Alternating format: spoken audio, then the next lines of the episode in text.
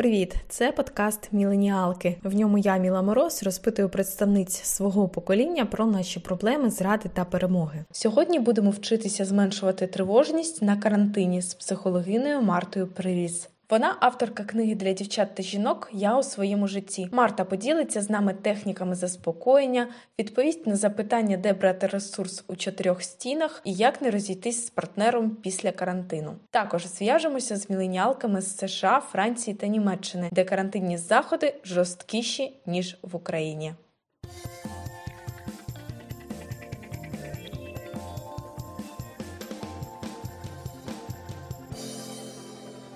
Якщо у вас є гострі емоції, негативні емоції, вас бомбить, як то кажуть, то є сенс подумати, як їх виражати в спосіб, щоб не нашкодити собі та іншим, але забороняти собі ці емоції це не корисно, тому що вони все одно є понеділок, ще 4 дні тому це було 300 випадків лише в місті Нью-Йорк. Потім до середи це вже було більше тисячі. І ось ми сьогодні в суботу відкрили знову новини за сніданком, і їх вже близько 6 тисяч е, тих, хто заразився коронавірусом офіційно. Нашому мозку абсолютно без різниці, чи це відбувається в реальності, оце от ваше безпечне місце, добра картинка, чи це відбувається в уяві. Він це сприймає як щось, що є, ну що є насправді.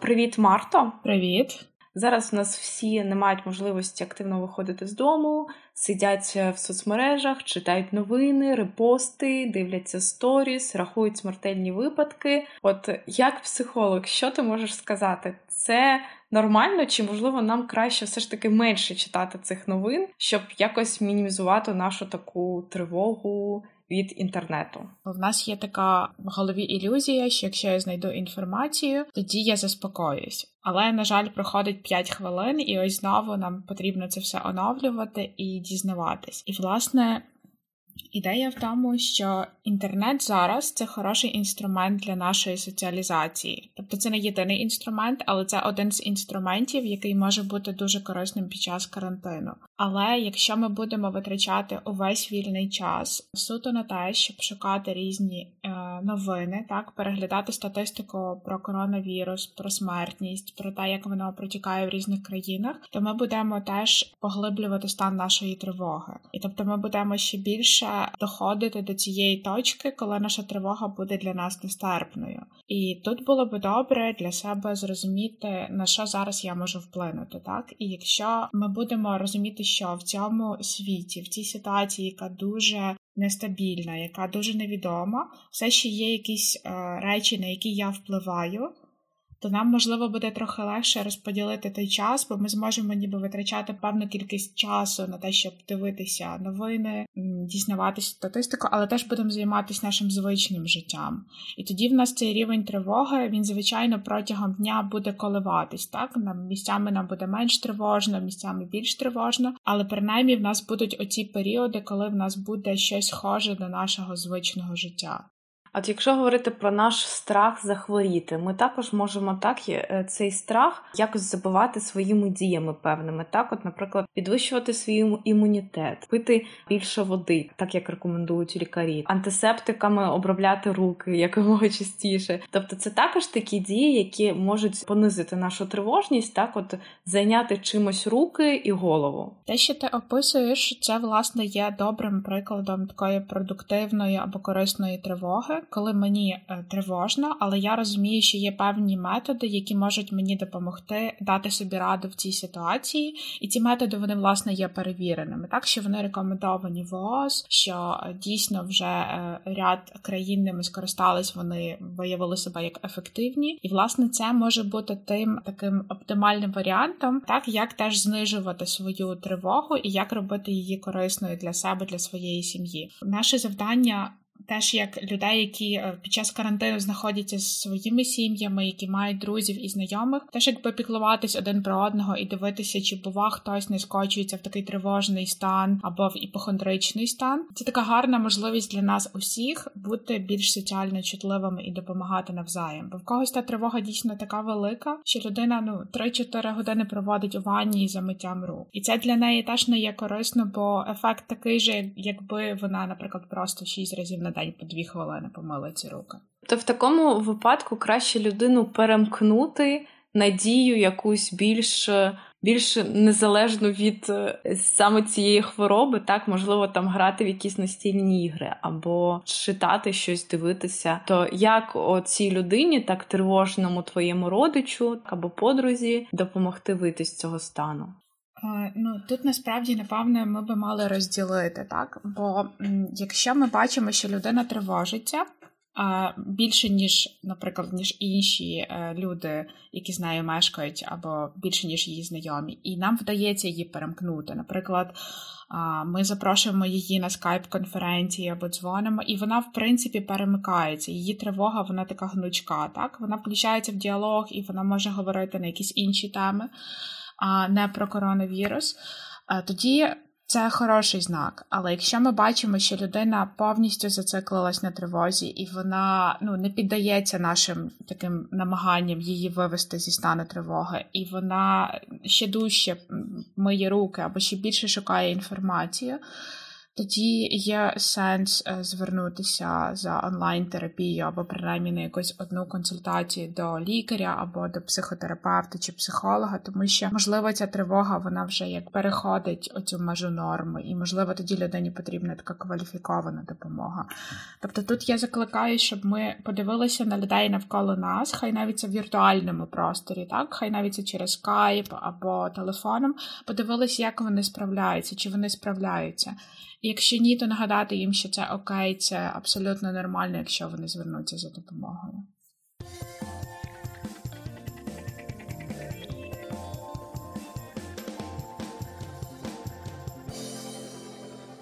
Привіт! Мене звати Ліна Тимощук. Я навчаюся і працюю в Баварії у місті Вьорцбург. Е, я належу до тих людей, які іноді люблять побути наодинці з собою але вже за стільки часу скажу вам, що я доволі таки набулася. І це дуже складно бути самому в квартирі, особливо зараз, коли в нас з вчорашнього дня, а саме з 21 березня, запровадили жорсткі міри карантину і взагалі забороняють виходити з дому. Це дуже складно, коли людина живе сама. А я ще хворіла, відповідно, я вдома не дуже хотіла займатися спортом, бо я ще відчувала певну слабкість і так само якусь розумову діяльність. Е, читати мені теж було не дуже приємно, бо трішки боліла голова відчувала себе слабко. Відповідно, я дуже багато днів проводила, просто читаючи ці жахливі новини, статистику, кількість смертей про тих людей, які померли, в якому віці, і так далі. І цим негативом, мабуть, я все-таки навіть не прискорювала своє одужання.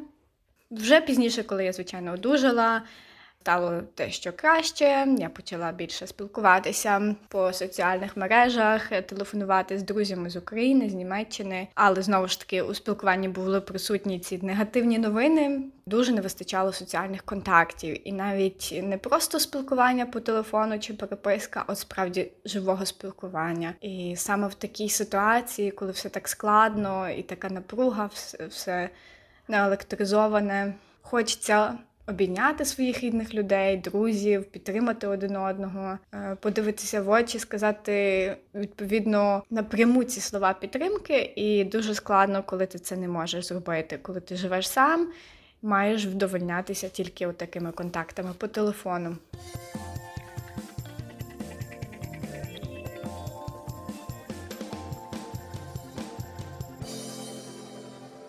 Як бути людям, які через самоізоляцію відчувають себе ще більш самотніми, тому що когось є там чоловік, хлопець, так або діти, з якими вони там 24 на 7, Це е, ще одне запитання. Але зараз, от саме про е, людей, які живуть одні, і вони ще більше себе самотніми почувають. От що ти можеш їм порадити? По-перше, як я вже згадувала, коли ми знаходимося в ізоляції, у нас виникає емоційний голод. І нашому мозку для того, щоб почувати себе у безпеці, для того, щоб розвиватись, потрібна любов як би це дивно не звучало. І для того, щоб зберігати відчуття того, що нас люблять, і відчуття того, що ми частиною взагалі спільноти якоїсь, то нам власне потрібно подумати про те, як зберігати співучасть так з іншими людьми, як далі залишатись частиною певних спільнот. Це абсолютно нормально, що перші дні буде важко, а потім ми всі переформатуємось і зможемо, я не знаю, відвідувати свої певні там навчання онлайн онлайн, або ну я маю на увазі хто з університету, так хто вчиться, або навіть є практика, коли богослужіння онлайн проводяться. Моя мама зараз на це активно підсіла. Для неї це дуже дивний формат там молитись онлайн. Ну але їй це важливо. А а мені важливо, щоб вона бодай так якби трохи розуміла всю серйозність карантину. Так само є Фейсбук спільноти. Основна ідея в тому, що якщо ви чуєте себе дуже самотніми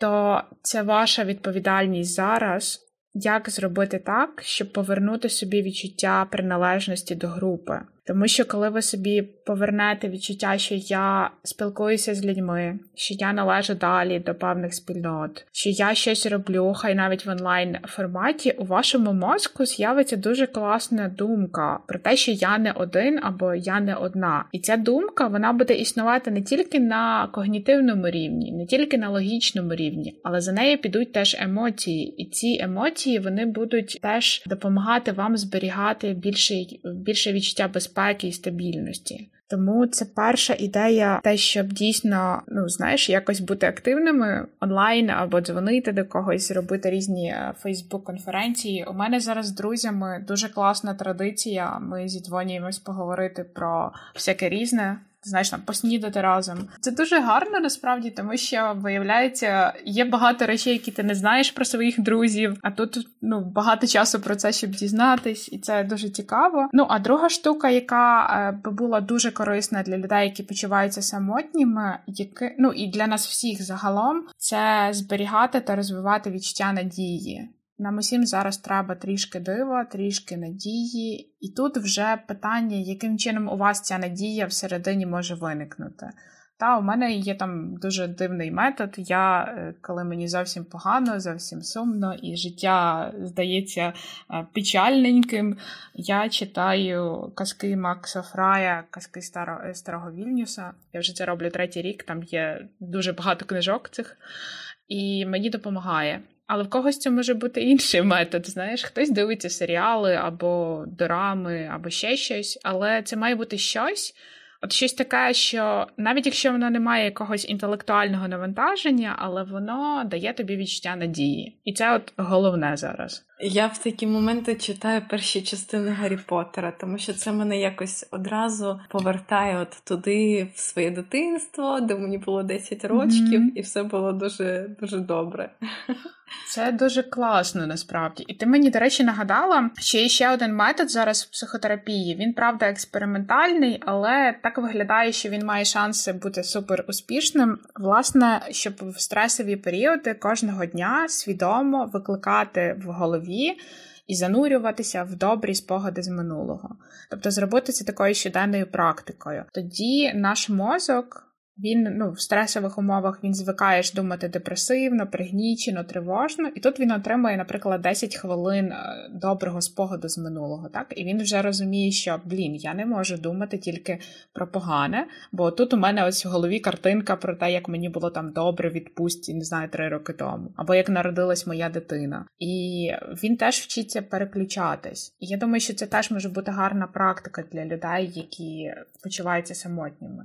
Якщо ти вже заговорила за практики, можливо, можеш ще якісь техніки нам розказати, так, які можна зараз, от в цих умовах карантину, якщо тобі дуже тривожно, або якщо ти дратуєшся, якось використовувати. Я знаю, що багато е, психологи рекомендують там виписувати свої думки, виписувати свої емоції, або там вести щоденник.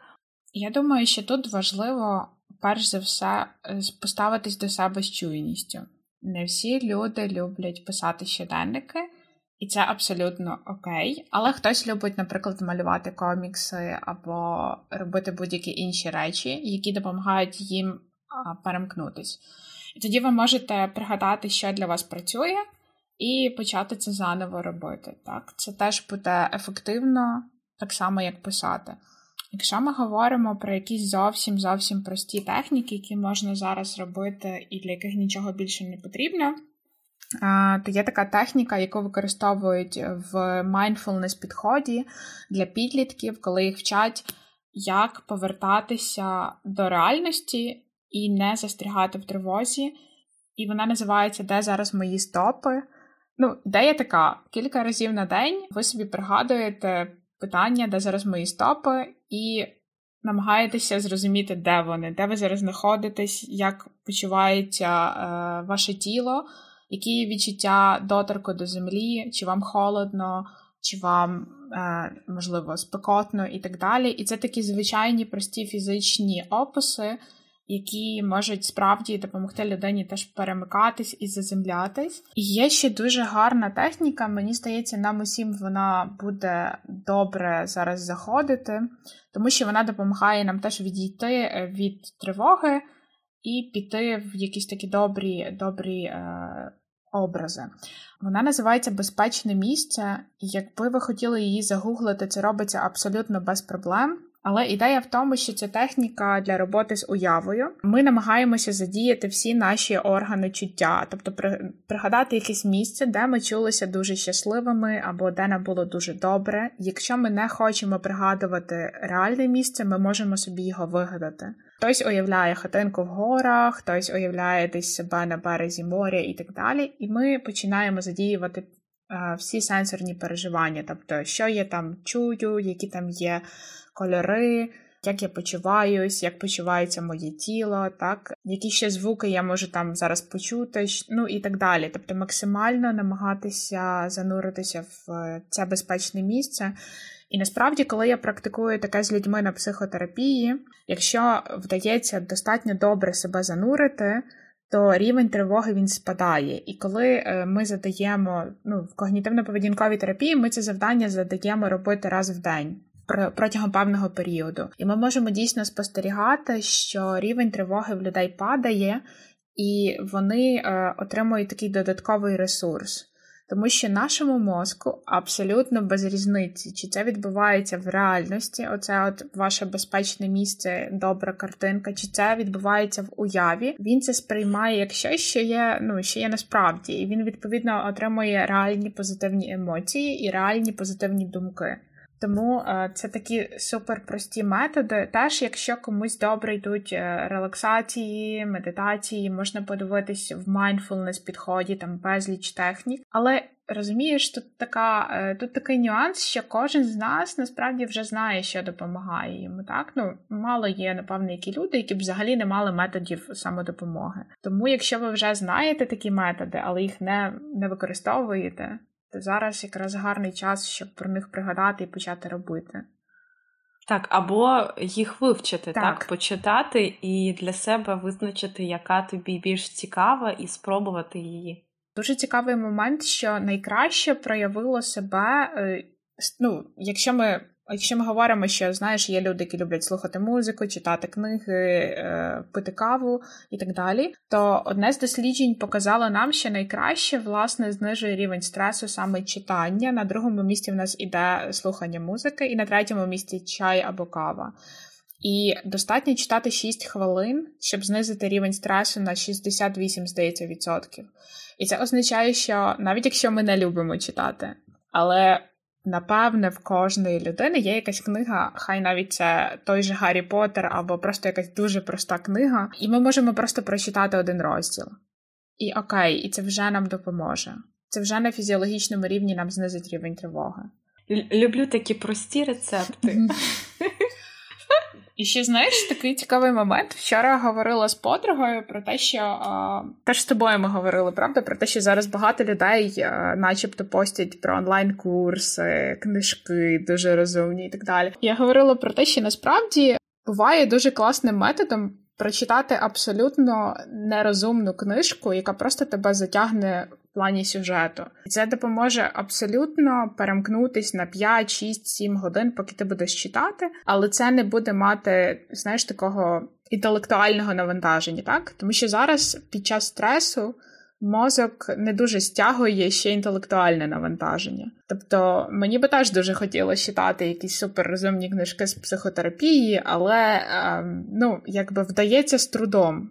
Тому е, якісь легкі книжки, казки, просто історії, якісь ну, байдуже, детективи, ви можете собі це вибачити. Ми всі просто люди. Ви можете нікому про це не розповідати, ніхто вас не буде за це осуджувати, бо ніхто не буде знати. Але якщо вам це допомагає зараз перемкнутися ці е, дні карантину, використовуйте цей метод, тому що це затягне вас у сюжет, і водночас це знизить рівень тривоги, бо це читання.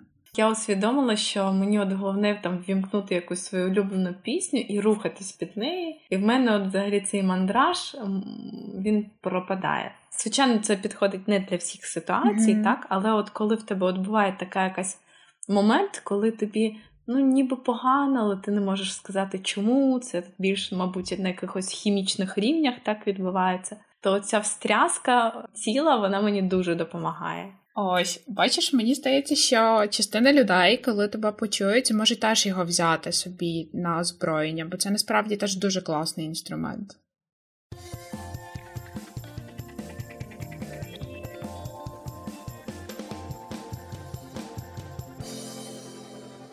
Добрый день, меня зовут Ксения, я живу во Франции, в центральной части. Регион наш называется Овернь, и так же, как и по всей стране, у нас карантин. Карантин на 15 дней, а, который начался со вторника, и говорят, что его будут продлевать, потому что, как говорят многие врачи, 15 дней недостаточно. Карантин очень строгий, потому что выходить из дома можно только по ограниченным причинам. Это, например, за едой, в аптеку, к врачу и просто можно выгулять собаку только лишь одному человеку, либо выйти на пробежку. Но также поодиночке и обязательно соблюдать дистанцию между людьми в метр-полтора. Ездит везде полиция, очень много ее. Мы живем в небольшом городке, но полиция ездит даже не только по центральным улицам, но и по самым отдаленным. Например, э, вчера мы вышли на пробежку с мужем, также соблюдая дистанцию друг от друга. Нас остановили, спросили, что мы делаем. Мы сказали, что вот мы на пробежке, буквально живем здесь недалеко. Они сказали, хорошо, документы никакие не проверяли, но сказали, что нужно быть очень аккуратными, не отходить, не отбегать далеко от дома, и вообще это все очень серьезно.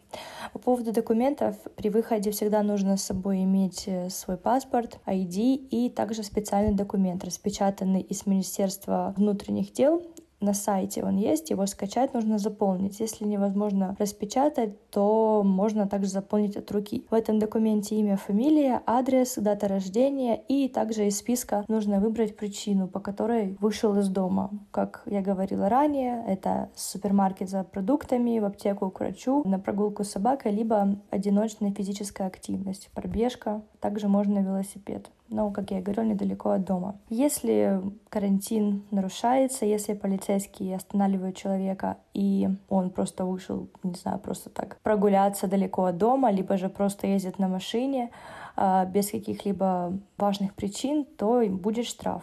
Штраф был 38 евро в начале карантина, вторник, э, среда, а потом повысили до 35. Говорят, что сейчас хотят повышать до 375 и выше, потому что, конечно, есть и люди, которые нарушают по поводу того, страшно ли мне на карантине. Конечно же, страшно, наверное, как и всем. Помимо этого вот осознания и также каких-то отрицательных эмоций в виде страха, тревоги, какой-то неуверенности, есть четкое осознание того, как важно то, что сейчас мы делаем. Каждый из нас, как важен карантин, как важны меры, которые принимает государство, как важно прислушиваться к ним. Сейчас как никогда от, сказать, нашего человеческого единства, какого-то сострадания и социальной ответственности зависит, как быстро мы все справимся с нашим общим врагом.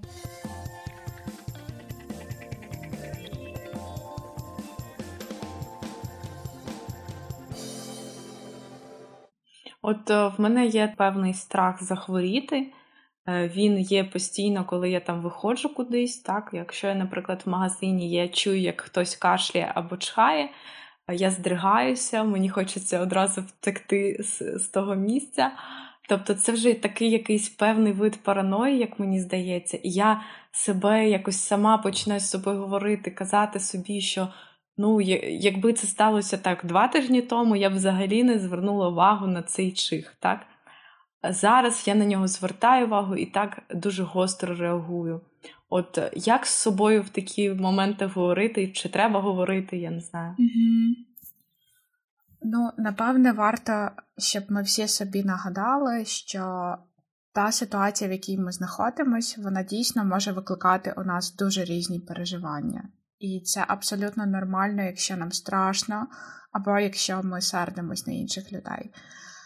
Тому що зараз так склалося, що через карантин, через те, що не зовсім зрозуміло, е, як саме ситуація буде розгортатися далі, ми всі відчуваємо такі доволі різні емоції одночасно. Та, І, наприклад, е, знаєш, е, коли е, там читаю в Фейсбуці, що люди зляться один на одного, та і кажуть, що ось я сиджу на карантині, а мої знайомі не сидять, вони пішли на пікнік. Або те, що ти кажеш, так що хтось там кашлянув в супермаркеті. І я насправді розумію, що люди зляться, але за цією злістю є дуже багато страху і дуже багато безпорадності і безпомічності. Бо мені страшно, буде зі мною, тому я злюсь на людей, які не хочуть, так наче мені допомогти почуватись в безпеці. Так, ми всі зараз в одному човні, і ми, по суті, зараз залежимо одні від одних. Ми розуміємо, що люди, які не дотримуються карантину, вони можуть нести потенційну загрозу, і нам страшно. І цей страх. Він провокує агресію. Але що, власне, робити з собою? Ну, напевне, було би гарно Найперше визнавати собі, що мені страшно і це нормально, що за умов, які склалися, окей. А також е, говорити з собою, запитувати себе, що ще я відчуваю, і що я можу зробити в цій ситуації, так на що я можу вплинути, як я можу собі допомогти, аби не впадати в паніку, не впадати в страх, не впадати в дуже сердитий стан. І чому це важливо, так, не впадати в такі стани? Якесь таке повернення до того, е, до до цінностей, по суті, та, бо якщо я не впаду в страх, то я зможу добре подбати про свою сім'ю, або я зможу добре виконувати свою роботу, незважаючи на те, що зараз ситуація така екстремальна. І тобто такі от питання вони нас так наче заземляють, знаєш, бо ми е, починаємо мислити в категорії я, а не в категорії є якісь інші люди, які е, там не дотримуються, кашляють або ще щось, не дотримують карантину, кашляють і так далі. Та, Ми так е, звертаємо увагу на себе, і тоді ми вже можемо контролювати трохи більше, бо це знаходиться в рамках нашого, нашого я. Е, є в нас слухачка Анна, яка задала таке запитання: от як подавати зараз інформацію е, тій публіці, яка така найбільш непробивна, яка не розуміє зараз серйозність цієї ситуації, так іде знову ж таки на ті ж самі шашлики, про які ми говорили. Тому що якщо ми починаємо апелювати до емоцій, нас, журналістів, е, постійно починають звинувачувати, так що ми там маніпулюємо, що ми перебільшуємо. Мені напевне складно буде узагальнити, але дивись, який а, цікавий момент у нас є. Те, що а, насправді ми зараз в екстремальних ситуаціях так ми проявляємо наші цінності. Ми їх проявляємо дуже яскраво. Ми мусимо розуміти, що не у 100% населення України є цінність піклуватись про себе і піклуватись про інших. А у нас зараз виходить ситуація, що якщо я піклуюсь про себе і піклуюсь про інших, це дорівнює, що я є вдома, я є на карантині. Тобто, це ну, це дуже прозора кореляція, це дуже прозорий зв'язок. Якщо в людини цього немає, то дуже важко будь-якими шляхами до цього до, до неї добратись. Звичайно, ми можемо вмикати в неї емоції, ми можемо писати, або, наприклад, суто якісь такі рекомендації, так такі в сухому стилі. Але насправді це питання до наших цінностей. І я не зовсім, напевне, компетентна щось радити журналістам, але я можу сказати, що ми можемо щось робити на своєму рівні. Так? Ну, Це більше про те, а, я більше хочу сказати про те, що ми можемо робити як прості люди. У нас всіх є зараз інтернет. І ми всі е, маємо доступ до того, щоб щось писати, знімати і так далі. І, можливо, це той час, який ми можемо використати для того, аби теж проявити свої цінності і показати, що мені важливо, моя сім'я, мої діти, мої друзі, і я можу якимось чином показувати іншим людям, що це мені важливо. Наприклад, писати пости і розповідати, чому сидіти на карантині це класно і так далі, або просто будь-які інші теми, які не стосуються карантину але які показують, що ви дотримуєтесь рекомендацій ВООЗ. І ну і це буде працювати, тому що це особистий приклад. Але звичайно, ми мусимо, на жаль, усвідомлювати, що буде частина людей, в яких немає цих цінностей з різних причин, і ми їх не осуджуємо. Ми просто розуміємо, що не всім пощастило, наприклад. Народитися в такій сім'ї, де це було так якось пропаговано, турбота про інших і так далі. І тут вже якби складно складно в таких випадках, тому що таких людей, напевне, е, варто е, варто з ними якось комунікувати. Ну, знаєш, е, сам на сам і пояснювати, розбиратись індивідуально. А це зараз не зовсім можливо в ситуації, яка склалась. Ти знову кажеш про те, що варто їх там якось зрозуміти, варто. А в мене знову таки виникає спротив. Подумками я ділю їх на людей на своїх чужих, і знову в мене виникає оця така дратівливість, про яку ми вже трошки говорили, так? І от ну не знаю, що з цим робити. Насправді мені здається, це, це цей постійний поділ так своєї аудиторії, або там да, в мене є от моя бульбашка, яку я люблю, яку я лайкаю. Я розумію, що в мене вже немає ресурсу навіть якось з кимось сперечатися. Ця дратівливість, така певна навіть зневага до тих людей, от присутня. Не знаю, що з нею робити. Я думаю, що тут йдеться не стільки про прийняття цих людей, так не стільки про розуміння їх, просто про усвідомлення того, що нам пощастило по-різному. І комусь пощастило бачити добрі приклади, і ми виросли більш просоціальними людьми, але в когось не було такої нагоди. І злитися, дратуватися і сумувати зараз це абсолютно нормально. Але теж бачиш е, ситуація, яка склалася, вона насправді дуже класно допомагає нам усім вийти з своєї бульбашки, тому що ми справді так чи інакше, кожна людина вона знаходиться в своєму середовищі і думає щось приблизно таке: от яким є моє середовище, такою є вся Україна. Якщо в мене свідоме середовище, то значить ну, в Україні плюс-мінус свідомі люди. Але карантин нам показує, наскільки багато є різних прошарків населення, наскільки різною може бути поведінка, місцями вона може бути дуже така безрозсудна і так далі. І для нас це теж хороший е, привід подумати про це, як мені з цим. Та? Для когось це можливість потренувати толерантність, якщо є таке бажання, для когось це можливість позлитись нарешті, перший раз в житті відкрито. Але в будь-якому випадку це все абсолютно природні реакції на стресову подію. У нас дійсно зараз у всіх тривалий стрес, тому що ситуація невідома, непередбачувана, і вона трапилася дуже раптово. Тому ми всі зараз знаходимося в умовах тривалого стресу, і забороняти собі якісь емоції це теж не окей. Якщо у вас є гострі емоції, негативні емоції, вас е, бомбить, як то кажуть, то є сенс подумати, як їх виражати в спосіб, щоб не нашкодити собі та іншим, але забороняти собі ці емоції це е, це не корисно, тому що вони все одно є, і вони все одно будуть виникати. Взагалі, чому е, я вирішила робити цей подкаст? Тому що я там побачила новину на Daily Mail про те, що в Китаї під час карантину зросла кількість розлучень. В Рацах говорять, що причина це те, що пари занадто багато часу почали проводити вдома разом. Раніше вони не були так багато е, поруч один з одним, так 24 на 7. А от після цього вони зрозуміли, що більше не можуть жити разом. От розкажи, як тут правильно не знаю, боротися за свій особистісний простір. От, взагалі, які причини того, що люди можуть під час карантину зрозуміти, що вони там один одному не пара. Карантин навряд чи може бути єдиною причиною, через яку люди вирішили розійтися. Очевидно, що проблеми в їхніх стосунках були ще до карантину, але через те, що зараз е, вони змушені перебувати разом 24 на 7, вже неможливо уникати, заплющувати очі на ці проблеми, і люди просто стали е, перед цими проблемами, і в них не залишається вже можливості їх ігнорувати.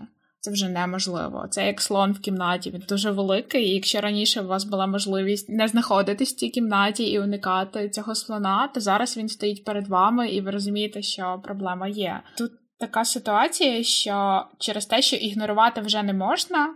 То стають дуже гострими конфлікти, які раніше вдавалось десь можливо притишувати, так десь можливо піти в роботу, піти в відрядження і так далі. То зараз, якби немає цієї змоги. Якщо люди дійсно знають, що проблеми були, і вони розуміють, що їхні стосунки вони зараз дуже в такому хиткому стані, то був би сенс про це поговорити, але теж говорити про це з розумінням, що заради чого я починаю цю розмову, так яка в мене є ціль, чи я хочу зберегти свої стосунки, чи я хочу їх завершити, чи я зацікавлена в тому, щоб залишитись тим чоловіком або жінкою. І це перший крок. Він такий дуже очевидний. Всі психологині, психологи кажуть, говоріть словами через рот, і це вже стає таким мемом, але це правда. Якщо ми не будемо говорити говорити, то ми ніколи не дізнаємося позиції іншої людини. Ну і відповідно ця людина не дізнається, що відбувається з нами. Але якщо ми говоримо про особистий простір в тих стосунках, де плюс-мінус все окей, то тут є цікавий момент, що нам усім для нормального функціонування потрібен час наодинці. Це одна з п'яти обов'язкових речей, які потрібні кожній людині. І Тут неважливо, де буде ваш особистий простір під час карантину, навіть якщо це буде ванна або кухня, або балкон, або будь-яке місце, де ви зможете побути одні, це потрібно. І тут знову ж таки давайте бути до себе чуйними. Комусь треба півгодини, але комусь треба дві години. І це окей. Це окей, якщо ми візьмемо собі цей час і поговоримо з нашими рідними, що мені потрібно стільки часу, скільки часу потрібно тобі. Давай поділимося обов'язками, давай хтось пригляне за дітьми, тому що це теж ну, в когось є діти, і це потрібно на цей момент зважати. І, власне, дивись, який момент. Як бачиш, все знову зводиться до діалогу, так? Що Шукається вільне місце в квартирі, а через діалог вирішується, як ви будете чергуватися, коли хто піде в себе і і вернеться там через півгодини чи через годину. І, власне, це основна ідея. І теж, напевне, дуже важливо, коли ви знаходитеся разом цілодобово, розуміти, що в людей різні реакції на стрес. І не всі вміють швидко відреагувати на стрес. Хтось може зараз, навіть навіть досі, да, навіть незважаючи на те, що пройшов тиждень, перебувати в замороженому стані і не усвідомлювати, що щось відбувається, тому що його психіка ще не зовсім включилась. І це теж, якби ми, ми це теж маємо якось толерувати, тому що ми не завжди впливаємо на те, як ми будемо реагувати ми не завжди знаємо, так і не завжди можемо передбачити, як наша психіка відреагує. І тому, якщо у вас є чоловік або дружина, і ви по-різному, абсолютно по-різному зараз реагуєте на стрес. То дуже банальна рекомендація, але все-таки спробуйте проявити терплячість і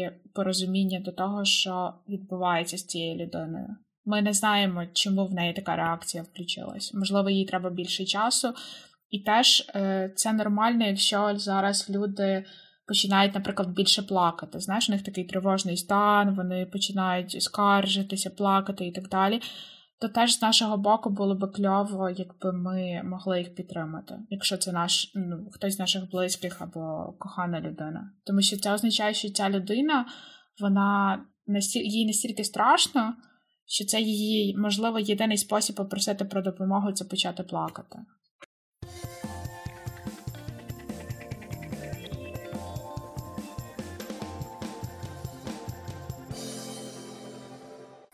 Всім привіт! Мене звати Таня Карпусь.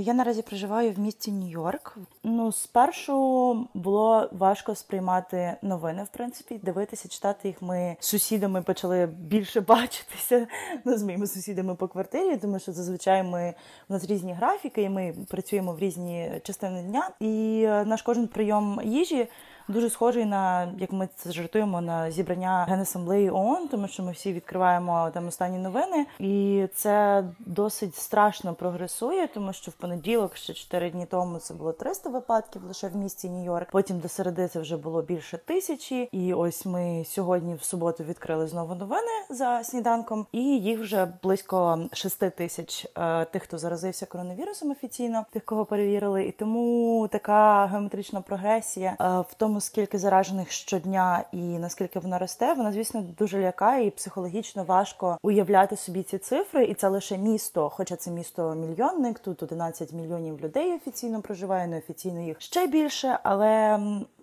сам факт, що Нью-Йорк ось так за 5 днів нашого карантину став фактично епіцентром. Це, звісно, наводить на досить такі е, панічні думки. Але просто, наприклад, я роблю зарядку там 5, 4-5 разів на день, і одночасно я їм десь 8 разів на день, тому що на карантині тобі нема що робити. Ти намагаєшся там зайняти себе, і тобі підсвідомо завжди е, хочеться їсти. Для нью-йорківця це частина культури. Піти кудись поїсти ввечері. Це для цього не потрібен привід, не потрібно там святкувати день народження або е, збиратися сім'єю щось відмічати. Ти просто йдеш їсти, ти йдеш соціалізуватися. Це одна з один з шляхів уникнути депресії, уникнути ось цієї anxiety, про яку дуже багато говорять в Америці, тому що тут багато соціальної реклами, яка зазвичай закликає людей, в яких є проблеми з ментальним здоров'ям, подзвонити на лінії, розказати, що в тебе з твоїм психологічним, психічним, ментальним здоров'ям, якщо ти відчуваєш себе в небезпеці, якщо ти відчуваєш панічні атаки або емоційні качелі, як вони це називають, емоційну гойдалку будь-якому випадку для цього завжди були і соціальні служби, і в принципі люди ну вони підтримують. Вони завжди, як тут кажуть, check on you, завжди там як твоє ментальне здоров'я, як ти себе сьогодні почуваєш, наскільки твоя депресія від 1 е, до 10 сьогодні. І тому, звісно, я чула багато е, таких речей про цей карантин, те, що для людей йти кудись поїсти ввечері або піти в бар посидіти. Це була одна з таких шляхів уникнути. Е, цієї депресії, шляхів вийти з дому, заставити себе вийти з дому, заставити себе піти соціалізуватися. І коли в тебе забрали це, то звісно це як відняло надзвичайно велику і вагому частину культури в Нью-Йорку. Що допомагає мені заспокоїтися і не панікувати, це напевне. Не знаю, не дуже щось допомагає. Закрили ще й е, повітряний простір. Я в 8 тисячах кілометрів від дому. В мене тут немає нікого з родичів або людей, ну окрім друзів, там на яких я могла би дуже сильно розраховувати. Я намагаюся займати себе, писати, читати, малювати. Я навіть там з 5 або 6 класу взяла пензлик в руки. Дуже багато людей також відмітили плюси цього всього. Ні з того, ні з цього в нас просто з'явилася шалена, шалений, я не знаю, вагон часу, який ми можемо нарешті е, витратити на себе, на своє самовдосконалення.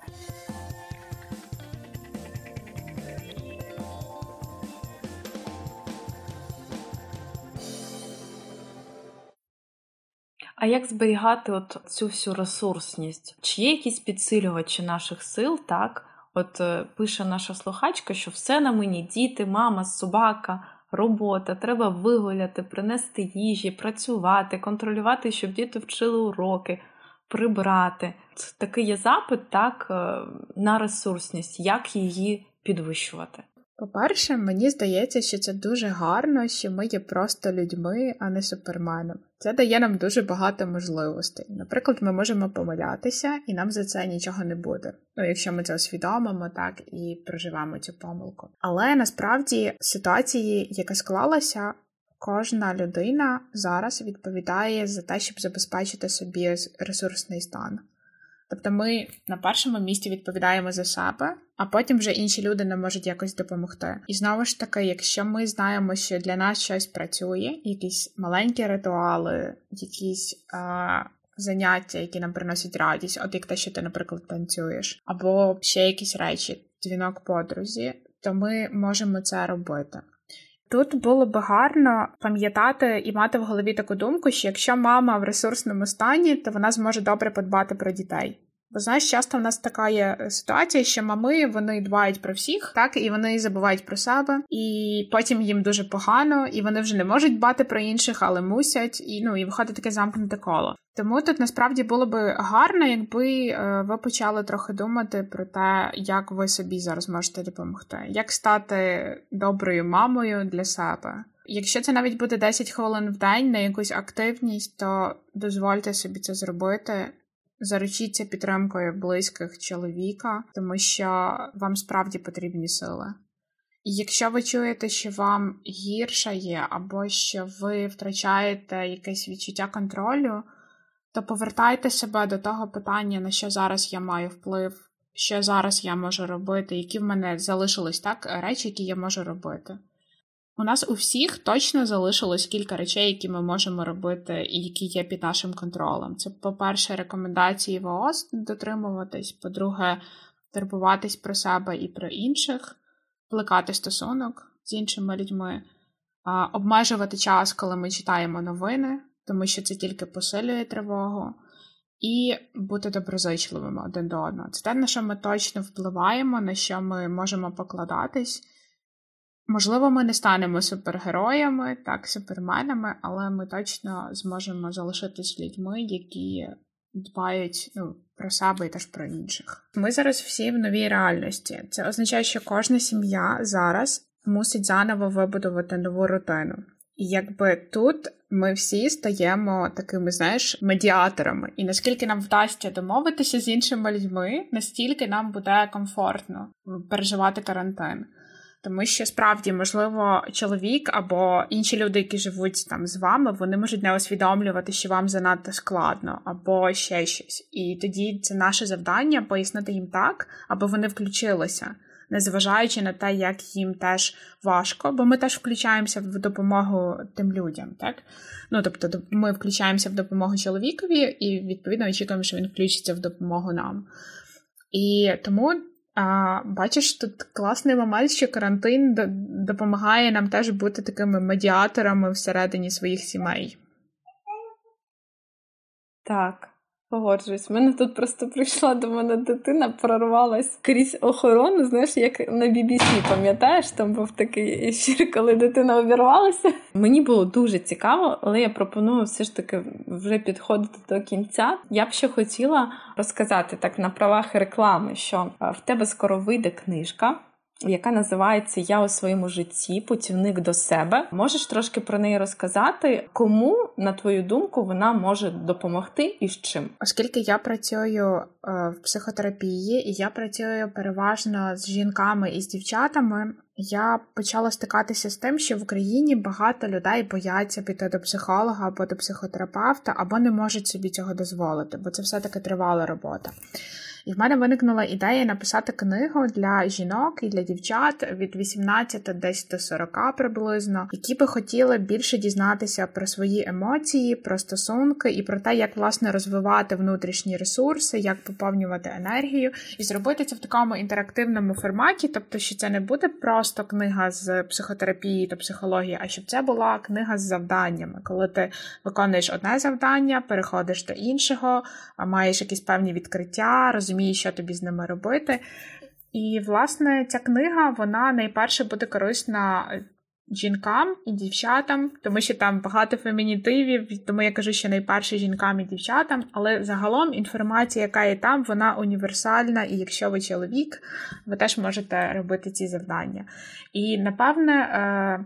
Як я вже сказала, ця книга вона буде такою добрим інстру... таким добрим інструментом для людей, які не можуть ходити до психолога з різних причин, або до психотерапевта, або теж навіть для тих, хто має свою психотерапію, але хоче дізнати ще більше про себе. А, І, власне, це буде такий е, добрий інструмент, який ви можете теж комусь подарувати, тому що ми створили цю книгу в такому арт-стилі. Там дуже багато крутих ілюстрацій, які малювались понад рік. І я думаю, що це може бути теж гарним вкладом для ваших друзів або для тих, кого ви любите, якщо ви їм зробите такий презент, познайомити з емоціями, стосунками і ресурсами. Ми в свою чергу хочемо подарувати цю книжку також mm-hmm. нашим підписникам. І обов'язково її розіграємо. Під цим подкастом можна буде дізнатися деталі розіграшу. А я дуже дякую. З нами сьогодні була Марта Привіс.